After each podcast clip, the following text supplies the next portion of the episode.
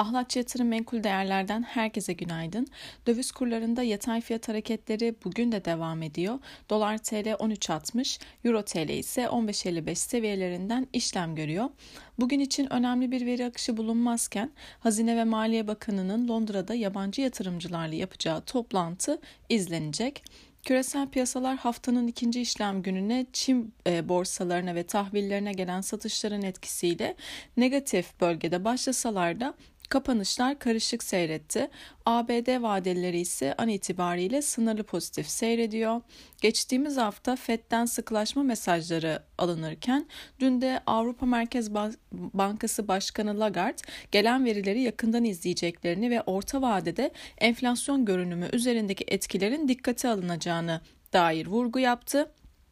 E, bu anlamda IMF'de artan jeopolitik gerilimlerle birlikte Euro bölgesinde ekonomik büyümeye dair aşağı ve enflasyona yönelik ise yukarı yönlü risklerin oluşturdu, oluştuğunu bildirdi.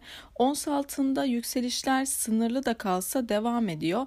Özellikle ABD 10 yıllıklarının %1,94 e, seviyelerine kadar yükselmesi ve dolar endeksindeki toparlanma altının e, baskılanmasının ana nedenleri arasında.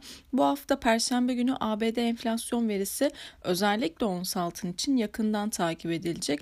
Bu anlamda yukarıda 1821 ve 1830 seviyeleri direnç, aşağıda ise 1807 ve psikolojik destek olarak da 1800 seviyesi takip edilebilir.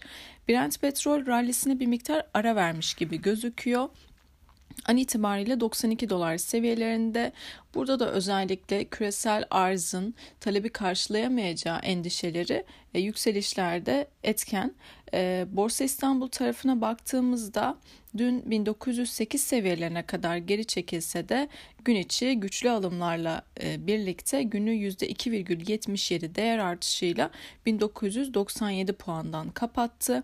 Özellikle bugün 2000 e, ara direnç bölgesi ve 2021 e, dirençleri e, yakından takip edilebilir.